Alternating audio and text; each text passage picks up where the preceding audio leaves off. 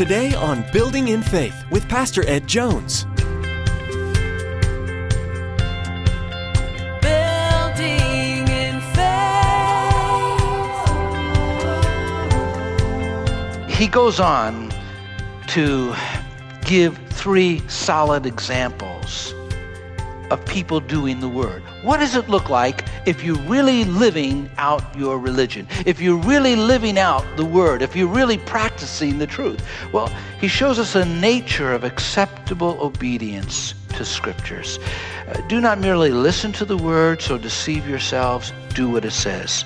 First thing, notice control your tongue. Reaching up high with arms open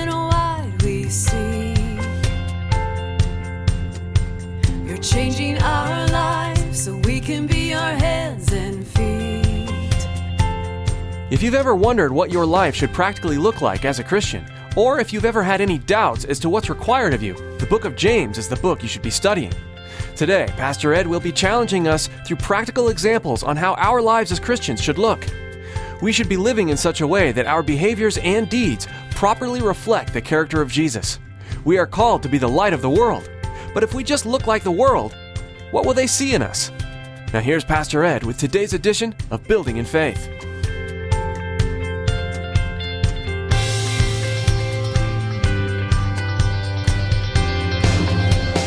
Building in faith.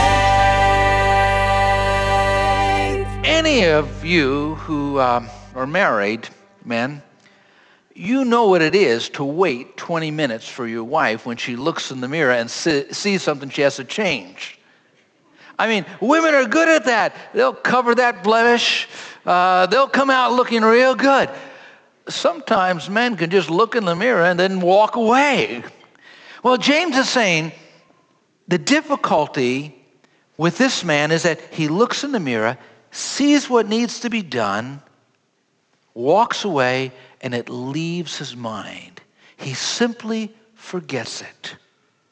That's sometimes how I feel it is in church. People hear a stirring message, or a Bible study, or a teaching, and an amen, and a praise the Lord, and a yes, preach it, brother. And then when people go out into the foyer and exit the side doors, it's like magic erasers are right there. Suddenly the message is gone. Can people tell Sunday afternoon that we were in church Sunday morning? Can they tell Monday that we heard a word from God on Sunday? James is saying we have to be careful not to miss what God is saying because we can't mistake hearing for doing. They're two different things. It reminds me of the story I heard about the hillbilly. Hillbilly was out in the mountains and he wasn't really you know familiar with modern things and they had a camp down there and he was looking at them and he, he watched as they set up camp and eventually they left and he decided to go down and just investigate among the ruins left behind there he went down to the camp and he found a can he had never seen a can before. He was fascinated by it. And then he went down and he picked up another object and he looked into it and stared at it. He became rather misty eyed. It was a mirror. And he said, I never realized that Poppy had a picture taken of himself. And so he just gazed at that mirror and he took that back up to his cabin and he climbed up to the loft and he put it under the bed ever so carefully. And oftentimes he'd pull it out and he'd look at that picture. And his wife became rather curious. She knew he had hid something under the bed. And so one day when he had went out, she went up to the loft. She bent down, went under the bed, pulled out that mirror, looked at it, and said, Hmm, now I know the old hag he's running around with. well, sometimes people don't use the mirror right, the mirror of God's Word. And what James is telling us is that we have to look at God's Word and we have to really change. Some of the reasons that we don't change is uh, people look at it in a superstitious way. They look at the Bible and they see it as a good luck charm. Well, here's a verse of scripture. This will get me through the week. Or they look at it as a means of comfort. They're just going to get a verse of scripture and comfort them. Oh, I like that 23rd Psalm. Or, or somehow some emotional charge. Uh, or some information because they love to debate theology back and forth. Oh, the Bible is given for not so much our information but our transformation. It's given to make a difference in our life. Someone has said, unless the word has made a change in our lives, it has not really entered our lives. James goes from the negative perspective to the positive example. And he takes us in verse 25 to a positive portrait. A man who looks intently into the perfect law that gives freedom and continues to do this, not forgetting what he has heard, but doing it, he will be blessed in what he does. Now, both of them are looking into this mirror, as it were. Both of them are seeing things, uh, but there's a difference. This man doesn't forget. When he leaves, it doesn't leave his mind. It doesn't disappear from his heart or spirit.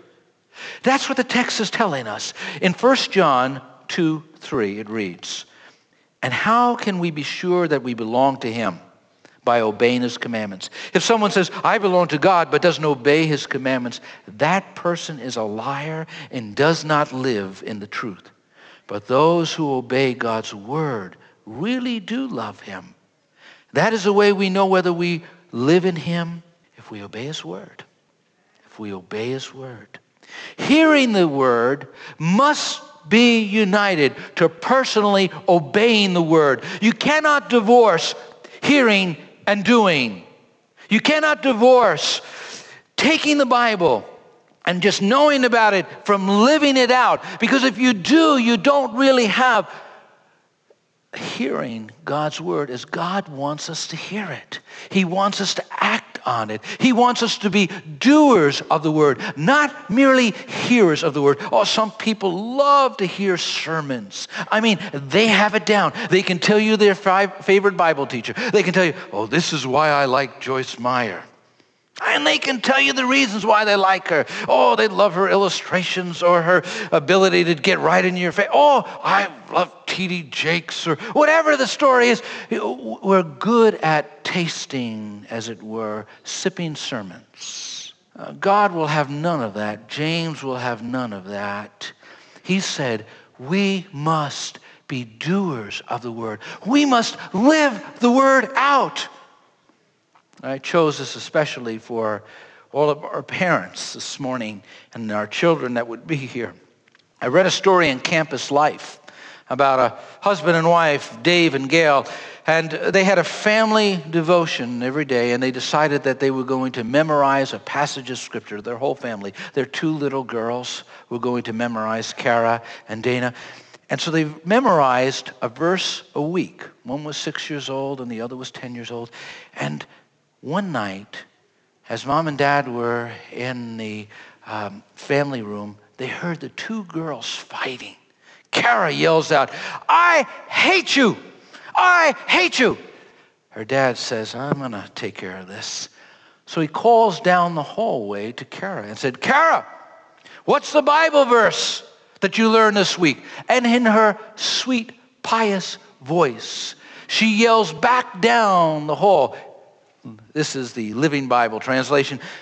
John, 1 John 4:11. Dear friends, since God loves us as much as that, we surely ought to love each other too. And then as soon as she quotes the verse, she goes back arguing with her sister.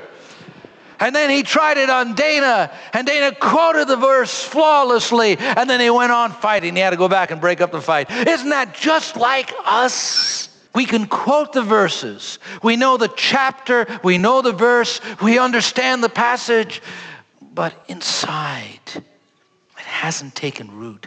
See, the Word of God is like a mirror, it shows us the image of our soul, it shows us the image of God in us, what God wants us to be. You look in that mirror and you say, My, my attitude has to change.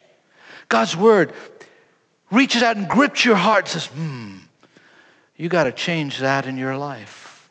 I want you to live differently here. I want you to do this. I want you to do that. God's word speaks to us. And what God is expecting is that we take the Bible into daily life. It affects the way we live, the way we talk, the way we act, the way we do everything in life. We're challenged to be doers of the word, obeying the word, not merely hearing it. Because if we do it like that, if we just hear it, we deceive ourselves. Self deception. But notice the contrast. Those who are doers are blessed by God. I mean, He blesses them as they go forward in Him. The Bible, Martin Luther said, is alive. It speaks to me. It has feet. It runs after me. It has hands. It lays hold of me. Do you feel that way about God's Word? It pursues you. And the Bible translates in the King James and some other, the perfect law of liberty. The NIV says uh, the law that gives us freedom. It's opposite of what we would think sometimes. We think, oh, here's God's law. It's so confining. I can't do this, I can't do that. Thou shalt not, thou shalt not, prohibition here. No, no, no, no. Understand that this is a perfect law of liberty. It sets you free to be who God intended you to be from the beginning of time. Just for one instance, let's say we decided to take the laws out of some areas of government. How about traffic laws? Imagine on 84, if there were no laws, anything goes. Well, you could drive as fast as you want, 100 miles, or you can go as slow as you want, 20 miles. Uh, and uh, you wouldn't have to signal as you changed lane. And, and ha- if you happen to say one day, you know, I decided I, I, I don't want to go uh, this direction on the eastbound lane, and I'm going to go westbound on the eastbound, there'd be chaos. I read about Chinese baseball and why it hasn't taken off in China. And I don't know if they changed the rules, but back in the 1980s, Chinese baseball just couldn't take off because they really didn't have any rules. You could take home plate and move it. If the first place uh, if the batter is up and he hits a run, he hits, has a hit, and he's running to first base, if he was a slow runner, they would just move first base. I mean, that's so. So imagine you were playing baseball and you said, "I'm not going to run the first. I'm going to run the third first." Imagine if you took um, the net out of the tennis court and you took the lines out of the boundaries. You wouldn't have games. It wouldn't work. Life doesn't work without rules. And God says, My word liberates you to be all that I intend you to be. It's a liberating law that frees us to be the people that God intends us and calls us to be. Now, he goes on to give three solid examples of people doing the word. What does it look like if you're really living out your religion? If you're really living out the word? If you're really practicing the truth? Well, he shows us a nature of acceptable obedience to scriptures. Uh, do not merely listen to the word, so deceive yourselves. Do what it says. First thing, notice control your tongue. Hmm. If anyone considers himself religious and yet does not keep a tight rein on his tongue, he just deceives himself, and your religion is worthless. It's like saying, it doesn't mean a thing. If you stand and worship and you give in the offering and you bow your knee to pray and you read the Bible, if it doesn't affect you on the inside, it's worthless. Those huge horses, 1,500 uh, pounds of muscle and bone and flesh, controlled by a two, uh, by a two pound bit that steers them wherever they have to go. He said, have tight control over your tongue. Because your tongue is a reflection of your relationship to God, what's going on inside. John Wesley, the founder of Methodism, that great evangelical preacher, was preaching one time in a meeting, and a lady fixed her gaze on his new tie. And she somehow didn't like it. At the end of the service, she marched right up to him and said in a sharp tone, Your bow tie offends me. Mr. Wesley said, I'm sorry. Does anybody have a pair of shears, scissors? And so someone did. He took the, he says, Well, please cut it off to your she cut it right off by the collar. She cut off those strings that were going down. And he said are you sure? Is that okay? I don't want to offend you. And she said i'm sure. I'm satisfied with that. He said can i have the shears back for a moment he says dear woman your sharp tongue offends me would you please stick it out someone said to John Wesley, Mr. Wesley, my talent is speaking it like it is, telling him what I think. He said, Dear sister, I don't think the Lord would mind if you bury that talent. we need to think about what we say, how we say it. How have your words this past week impacted people? Have they pulled people down or have they built them up? Have they lifted the hearts of others or have their hearts sunk? The true test of a man's religion is not his ability to speak, but rather his ability to bridle his tongue. Now, quickly, the care for the needy is another test. He, these are not all the tests there are, but care for the needy. It says in verse 27 religion that God our Father accepts as pure and faultless is this to look after orphans and widows in their distress, to keep oneself from being unpolluted, polluted by the world. What he is saying here is this if we look in the mirror of God's word, and we go away and we forget about it, we are making God's word useless and void. We are making it as though it doesn't count for anything. Real religion, religion that's before God, is going to impact you in your relationship to the poor, to the needy. William Barclay has said, James reminds us that what is heard in the holy place must be lived out in the marketplace, or there is no point in hearing at all. Let me read that again. James reminds us that what is heard in the holy place must be lived in the marketplace, or there is no point in hearing at all. I'm grateful that as a community of faith, God has blessed us as a church, and we take that blessing seriously and we give to missions we give to our school. But I'm also thankful for people within our church that take very seriously the call to bless and to help others. I think of Emily Foster, who visits our shut ins on a regular basis and does this as a layperson and, and brings communion and praise and ministers them.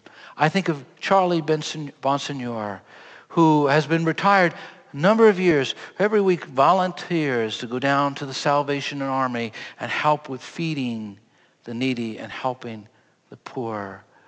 I think about uh, Chris and Jessica Fultz, who felt a call, a young couple, to minister on Vassar College uh, and to disciple young men and young women. I think of Barbara Helms who has a prison ministry, who's going into the prisons and, and helping and discipling and there's so many others like Saturday Sunday School, and all of us must be concerned about the needy, the hurting, those that are oppressed. That's where religion is expressed. Now, there's one last thing. In the midst of compassion, we must not lose holiness. And he tells us a third thing live a clean life. Keep oneself from being polluted by the world. There's so much garbage all around us. There's so much sin everywhere. And it so easily influences maybe the way we speak, or what we watch, or how we interact with others. We're called to be holy, godly, pure people. It's not enough that you don't cross the line and commit adultery physically. Your mind must be given to God. And you have to have a pure mind. Your affections must be given to God. Real, true religion expresses itself in men and women keeping themselves from being polluted by this polluted world. It calls for personal holiness in our lives. Well, listen to Jesus' words to us. James has, as it were, digested them and expressed them. In Luke 11 28, he replied, Blessed rather are those who hear the word of God and obey it. Someone had come in the crowd, Blessed is the woman who bore you. And surely Mary was blessed. But Jesus, no, no, no. Rather, blessed is the person who hears the word and obeys it. Hurricane Andrew swept through Florida and, and destroyed so much. One television camera went to a certain location. And as they looked at that location, all the houses were leveled except for one. And the interviewer asked this one man whose house stood in the midst of decimated homes all around, Why did your home stand and all these other homes stand? He said, I'm not, I don't know for sure, but I do know this. I built the home myself, and the code called for two by six uh, boards in, in the roof, in the truss. And he said, I did it exactly to code. They said if you would do it exactly to code, your house would stand a hurricane. And he said, My house has withstood this hurricane. Let me read the words found in the Gospel of Matthew to you. So then, anyone who hears these words of mine and obeys them is like a wise man who has built his house on the rock. The rain poured down, the rivers flooded over, the wind blew hard against that house, but it did not fall because it was built on the rock. If anyone who hears these words of mine and does not obey them, he's like a foolish man who built his house on sand. God is asking us to be wise, to build our lives on His Word, not merely to be sermon tasters. My, that was a good message, Pastor. Sunday school teacher, I appreciate my Sunday school. you know, I had my devotions today. Wonderful. But what are we doing? What are we doing with what we hear? James says the only valid thing is if it changes us on the inside. God wants us to be more than hearers of the word, doers of the word. You're on a journey from earth to heaven. Here's the instruction book. Listen so carefully because your life depends on it.